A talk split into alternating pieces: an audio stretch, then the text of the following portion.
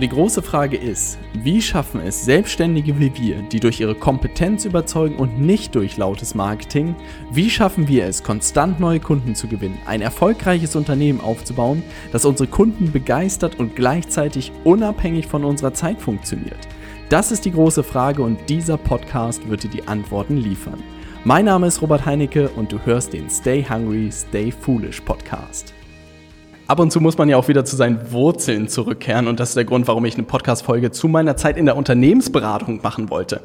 Ich werde wahrscheinlich noch mal irgendwann weiter zurückgehen, wie verdammt schlecht ich eigentlich in der Schule war, dass ich ein Abi von 3,0 gemacht habe und mir wirklich ein bisschen Sorgen gemacht habe, ob ich überhaupt einen Platz für ein duales Studium bekomme oder nicht. Aber das steht noch mal auf einer anderen Seite, weil ab und zu denken irgendwie die Leute, keine Ahnung, dass ich viel Glück hatte und äh, dass es mir alles irgendwie immer leicht gefallen ist. Ähm, wie sagt man so neudeutsch, am Arsch. Es war verdammt viel Arbeit und gerade in der Schule habe ich sowas von verkackt.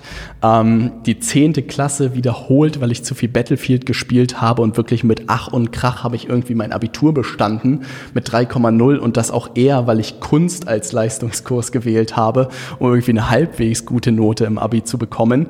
Ähm, aber das steht auf einer anderen Seite. Ja, heute geht es um die Zeit in der Unternehmensberatung, die mich wirklich maßgeblich geprägt hat, die mir unglaublich viel gegeben hat, unglaublich viel auch genommen hat auf der anderen Seite, aber ein richtig, richtig cooles Fundament am Ende für meine Selbstständigkeit war.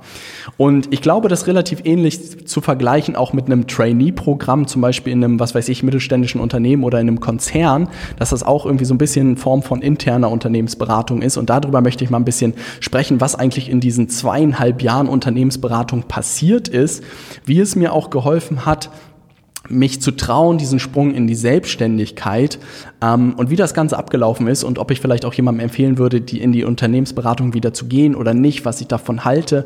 Ähm, das möchte ich heute mal in dieser Podcast-Folge besprechen, weil es wirklich eine signifikante Zeit war, die ich nicht missen möchte. Und wir hatten nämlich witzigerweise gerade den Fall, dass ich auf einer Party war, habe zwei Unternehmensberater getroffen und es, ich, ich erzähle es irgendwie gefühlt, als ob man, als ob sich Soldaten treffen, die gemeinsam in Afghanistan oder so waren. Also es war völlig verrückt, was für eine Verbundenheit unter Unternehmensberatern herrscht, weil man gefühlt weiß, was es für ein täglicher Kampf ist. Man liebt zum einen die Arbeit, man hasst das Reisen und es gibt einfach, es ist, also es war spannend zu sehen, wie verdammt gut wir uns auf Anhieb verstanden haben. Und deshalb dachte ich mir, mache ich mal eine kurze Podcast-Folge äh, zu diesem Thema. Einstieg man muss wirklich sagen, dass ich, ähm, ich hatte drei Jahre bei einer Tochterfirma von Wirt in Süddeutschland gearbeitet und habe in der Zeit gemerkt, dass Projektgeschäft mir unglaublich viel Spaß macht. Zum anderen habe ich beobachtet, dass mein Vater seit 30 Jahren selbstständiger Unternehmensberater war und ich dachte mir, hm, vielleicht fällt der Apfel doch nicht so weit vom Stamm und vielleicht ist doch Unternehmensberater äh, ein Thema für dich. Zum anderen, äh, ich habe das Gefühl, als BWL-Student geiert man eh irgendwie ein bisschen drauf, in die Unternehmensberatung zu kommen, weil es irgendwie so gefühlt die Champions League ist in der Wirtschaft.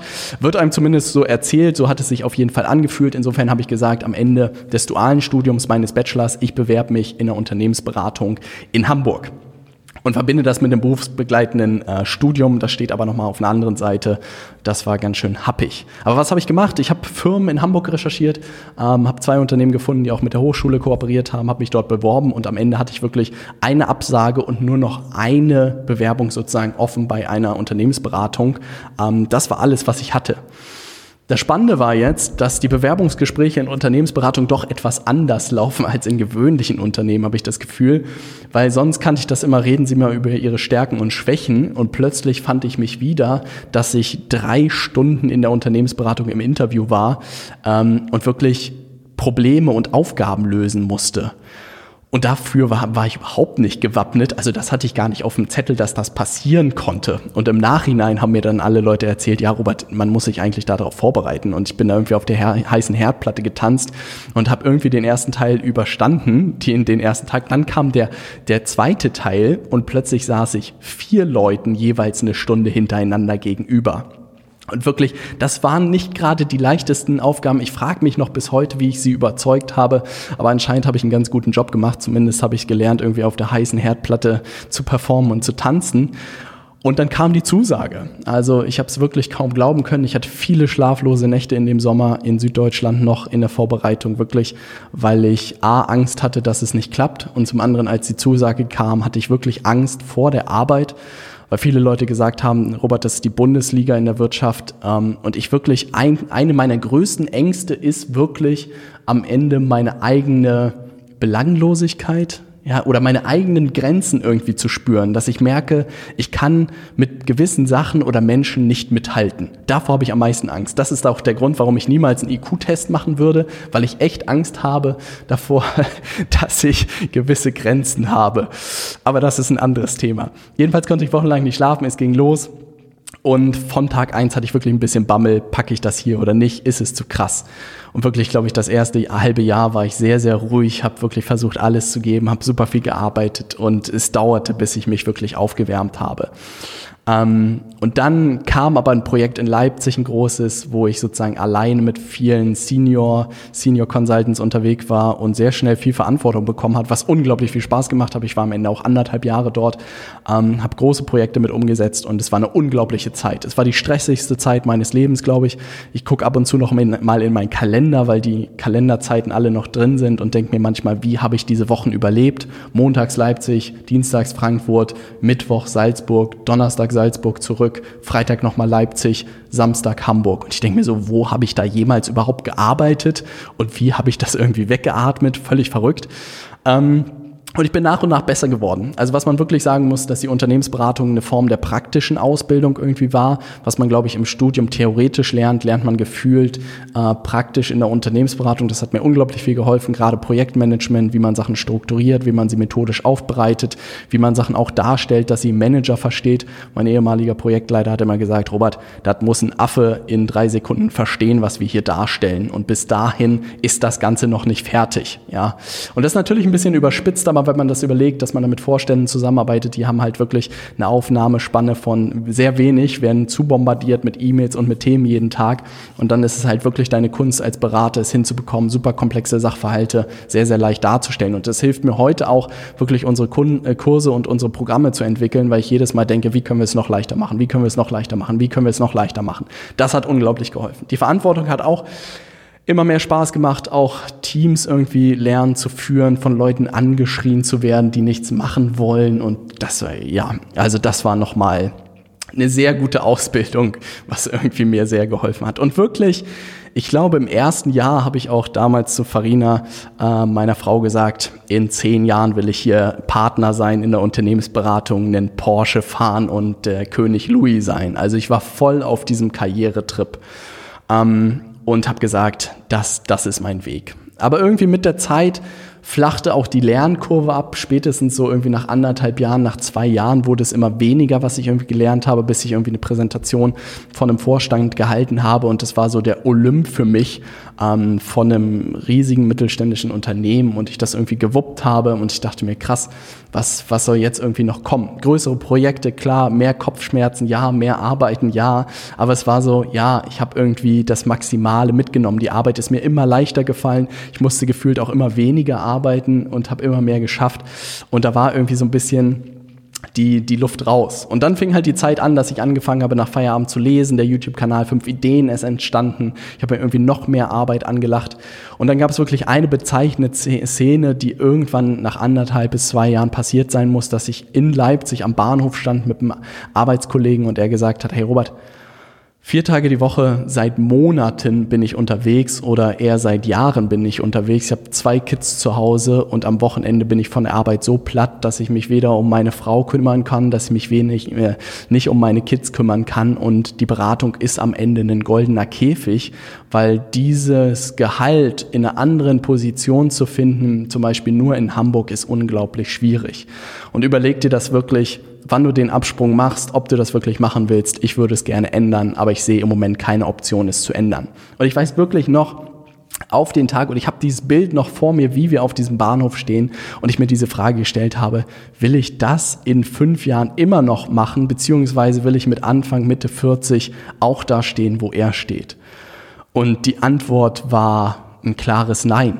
Also da wurde mir das erste Mal bewusst, ja, das ist ganz schön, die Projekte machen unglaublich viel Spaß, aber dieses Reisen ist mir so auf die Nerven gegangen. Wenn du wirklich vier Tage die Woche unterwegs bist, nur in Hotels schläfst, dann musst du deine Arbeit irgendwie sehr lieben, dass du dann nicht irgendwann merkst, du hast weder viel Zeit für deine Freunde, du hast weder Zeit für deine Freundin oder Frau und vor allem Familie oder so wird extrem darunter leiden.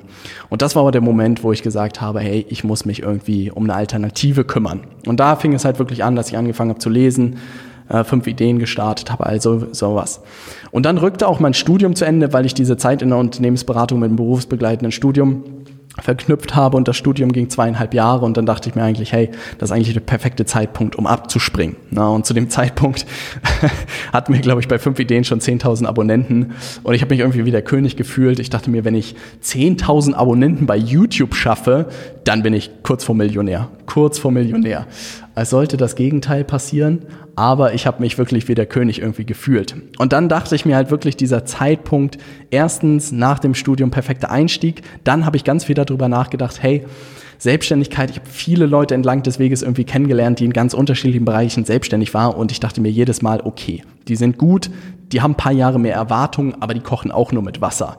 Und dann dachte ich mir, okay, dieses Thema Selbstständigkeit ist wahrscheinlich so wie Fahrradfahren. Ähm, man muss irgendwie mal damit anfangen ähm, und wird so nach und nach besser. Es dauert vielleicht zwei bis drei Jahre, man fällt ein paar Mal hin, aber dann läuft das irgendwann.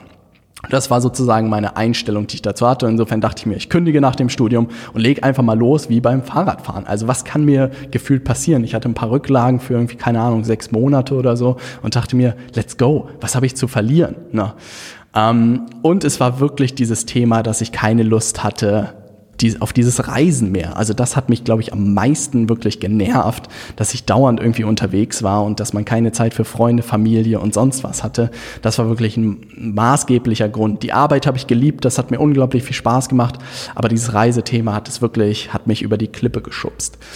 Und das waren so ein paar Glaubenssätze irgendwie, die mich bekräftigt haben in der Entscheidung, das Ganze zu tun und auch zu springen. Ich glaube, hätte ich diese Deadline vom Studium nicht gehabt, dann wäre es nochmal deutlich schwieriger gewesen. Ich glaube auch, dass wenn man diesen Sprung raus aus der Unternehmensberatung schaffen will, dass man sich selbst irgendwie eine Deadline setzen muss oder wenn man auch in einem mittelständischen Unternehmen irgendwie arbeitet und vielleicht da Karriere macht und merkt, das ist es irgendwie nicht, auch da muss man sich dann irgendwie eine Deadline setzen, weil wenn man diese Deadline nicht hat, dann ähm, wird es unglaublich schwierig und man muss halt wirklich sehen, wofür man am Ende optimiert, also was einem im Leben wichtiger ist. Ich glaube, wenn man einmal den Weg eingeschlagen hat, ähm, irgendwie ein selbstbestimmtes Leben zu führen, dann gibt es, glaube ich, selten einen Weg zurück. Und dann muss man eher die Frage stellen, wann traut man sich zu springen und wann traut man sich den Schritt zu gehen. Mein großer Faktor ist halt wirklich das eigene Umfeld. Das gesamte Umfeld hat irgendwie auch mir gesagt, meine Eltern, die beide selbstständig sind und gefühlt ihr ganzes Leben, haben gesagt, nein, Robert, bleib un unbedingt bei einer Firma. Man kann ja nie wissen. Und ich so, wie, wie soll das denn funktionieren? Ihr seid ein Leben lang selbstständig und ihr, ihr, ihr empfehlt mir nicht, mich selbstständig zu machen. Wie, wie, wie passt denn das zusammen? Und dann wirklich ist es auch ein bisschen zu Konflikten gekommen und ich meinte, hey, wir können uns hier ein Leben lang streiten oder ihr akzeptiert es einfach, dass ich meinen eigenen Weg gehe. Und dann war Ruhe im Karton, das war ganz angenehm ähm, und habe dann auch nach und nach mehr Unterstützung bekommen und Verständnis bekommen. Ähm, aber das war ganz, ganz wichtig. Also ich glaube wirklich, die Deadline ist entscheidend, um diesen Schritt zu gehen und zum anderen wirklich auf ein Umfeld zu hören und sich auch ein Umfeld zu suchen, was diesen Weg kennt. Und das ist etwas, was ich auch so wunderschön bei unseren Kunden wirklich beobachte, dass viele für die Inhalte kommen, dass sie wirklich lernen möchte, wie Marketing funktioniert, wie Vertrieb funktioniert, wie wie sie wirklich digital Kunden gewinnen können. Aber dass ganz viele Leute für die Community bleiben, weil sie einfach einen Ort von Leuten finden, die alle diesen Weg gehen und häufig dieses Umfeld einfach nicht in ihrem eigenen Umfeld haben und wirklich wie viele Partnerschaften, wie viele Freundschaften, wie viele Synergieeffekte daraus entstanden sind. Gerade letztens habe ich wieder gesehen, dass zwei unserer Kunden zusammen einen Workshop gegeben haben. Das erfüllt mich einfach nur mit purer Freude weil wirklich, hätte ich mir dieses Umfeld auch nicht nach und nach hier in Hamburg gesucht, wäre es unglaublich schwierig gewesen. Also das ist einfach ein Faktor, den man nicht, wirklich nicht unterschätzen darf. Und was ist das Beste, was man noch machen kann, dass man sich wirklich von Tag eins irgendwie Unterstützung sucht? Das ist das, was ich damals wirklich vermisst habe, dass ich ähm, niemanden hatte, der äh, irgendwie zumindest mir Beratung hätte zeigen können, wie man da den Einstieg findet und auch wie man Marketing und wie man Vertrieb für sich nutzen kann. Und ich glaube, diese Lücke fülle ich am Ende auch heute mit dem, was wir tun. Und das ist ein unglaublich schönes Gefühl.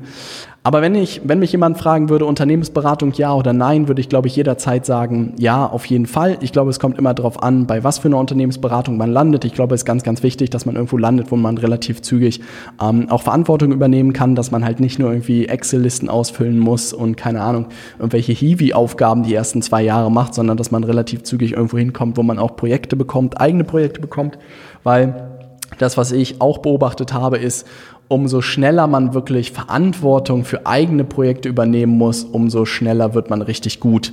Also ich glaube, gerade wenn man im Job startet, ist häufig so, dass man halt im Fahrwasser von irgendjemandem fährt. Der Job sagt, äh, der Chef sagt einem, was zu tun ist, der Projektleiter sagt einem, was man zu tun hat. Aber umso schneller man wirklich selber Projektleiter für ein bestimmtes Projekt wird, da fängt wirklich ganz andere, ganz andere Arbeit meiner Meinung nach an. Und das ist auch der Grund, warum ich eigentlich mein Unternehmen so strukturiert habe, dass wirklich alle meine Mitarbeiter sehr schnell Projektverantwortung bekommen oder Verantwortung für bestimmte Bereiche bekommen, weil sie sich damit identifizieren sollen und das ihre Arbeit ist und da einfach einen verdammt guten Job machen sollen und nicht irgendwie am Ende ich immer über alles rüber gucke, sondern das ist dein Bereich und wenn der nicht läuft, dann bist du dafür verantwortlich und äh, nicht ich. Und das hilft einfach unglaublich. Am Ende, wirklich, wenn ich nochmal so drüber nachdenke, waren, waren so ein paar Sachen, die wirklich dazu geführt haben. Bei mir war es wirklich das Ende des Studiums, was viel verändert hat, diese Deadline und dann zu sagen, hey, zwei bis drei Jahre wird es ruckeln, ähm, aber es ist wie Fahrradfahren, was habe ich am Ende zu verlieren, gerade wenn ich Rücklagen habe. Und da mal auszubrechen, kann ich nur vielen Leuten wirklich empfehlen, es zu gehen. Gerade in Deutschland, was hat man zu verlieren? Ich glaube, man muss zum einen es hinbekommen, seinem Umfeld das irgendwie zu verklickern, äh, dass man diesen Weg geht. Und ich habe mir damals auch gesagt, lieber probiere ich es und fliege auf die Klappe, als dass ich es nicht probiert habe und dann irgendwann überlege, hey, was wäre, wenn ich es gemacht hätte, wie hätte dann mein Leben ausgesehen. Weil man muss wirklich sagen, hinsichtlich Freiheit, auch jetzt, keine Ahnung, werde, ich wahrscheinlich mit meiner Frau den gesamten Juli nach Amerika rübergehen und ihr Kalifornien zeigen. Und keine Ahnung, ich war jetzt schon im Januar und im Februar drei Wochen in Amerika. Also den Jahresurlaub in der Firma zu bekommen, wäre unglaublich schwierig gewesen. Und auch sonst den ganzen Alltag sich irgendwie frei gestalten zu können, das ist ein ganz anderes Gefühl. Und am Ende kann man das gleiche Gehalt verdienen, wenn nicht noch viel, viel mehr, wenn man es gut anstellt. Und das einfach nur sich trauen, auf die andere Seite zu wechseln. Ähm, und ich glaube, man kämpft wirklich am meisten mit seinen eigenen Ängsten, was alles passieren kann, wie kann ich meine Rechnungen bezahlen, wie soll ich überhaupt anfangen. Und zum anderen kämpft man wirklich vom Umfeld von Leuten, die sagen, oh Gott, Sicherheit, Sicherheit, Sicherheit, mach bloß was Sicheres und bleib bei einer Firma und kämpf dich da nach oben. Unglaublich schwierig. Ne? Aber wenn man diese zwei Sachen, wenn man sich traut, wirklich auf diese andere Seite zu gehen, es ist ein völlig neues Leben und das ist auch etwas, was ich erleben durfte, dass ich dann als selbstständiger Berater auch bei ein paar Projekten ein, einspringen durfte und übernehmen durfte. Ich habe plötzlich ein Viertel gearbeitet von dem, was ich vorher gearbeitet habe und habe doppelt so viel verdient. Also es war völlig paradox. Ich habe einen Tag die Woche gearbeitet und ich habe doppelt so viel wie vorher verdient. Ähm, das hat mir nochmal gezeigt, wenn man sich traut, diesen Sprung zu machen, dann wartet eine völlig neue Welt auf einen. Ne? Ähm, war eine unglaubliche Zeit. Ich freue mich schon, auch nochmal eine Story aus meiner Schulzeit auszupacken. Ich habe es am Anfang ein bisschen geteasert. Aber alles, was du heute siehst, auch den Podcast, gerade das, glaube ich, vieles auch, was damit zu tun hat, sich zu zeigen, ähm, den Podcast zu machen, wirklich auch dieses Sprechen zu lernen, Präsentation aufzubereiten, kommt vieles aus der Unternehmensberatung. Insofern hat mir das unglaublich geholfen. Wenn du die Chance hast, was weiß ich, nach dem BWL-Studium oder nach dem Studium überhaupt sowas zu machen, nochmal zweieinhalb Jahre, kann ich es absolut empfehlen. Ähm, oder die Abkürzung nehmen und äh, sich bei mir melden. Das geht natürlich auch. Ne? Also ich hoffe, dass ihr diese Folge noch ein bisschen zeigen konnte wie sozusagen mein Werdegang war, wie das Ganze gelaufen ist. Ich werde das noch mal ein bisschen knackiger machen über meine Schulzeit. Ich freue mich. Wir sehen uns in der nächsten Podcast-Folge. Viele Grüße aus Hamburg. Dein Robert.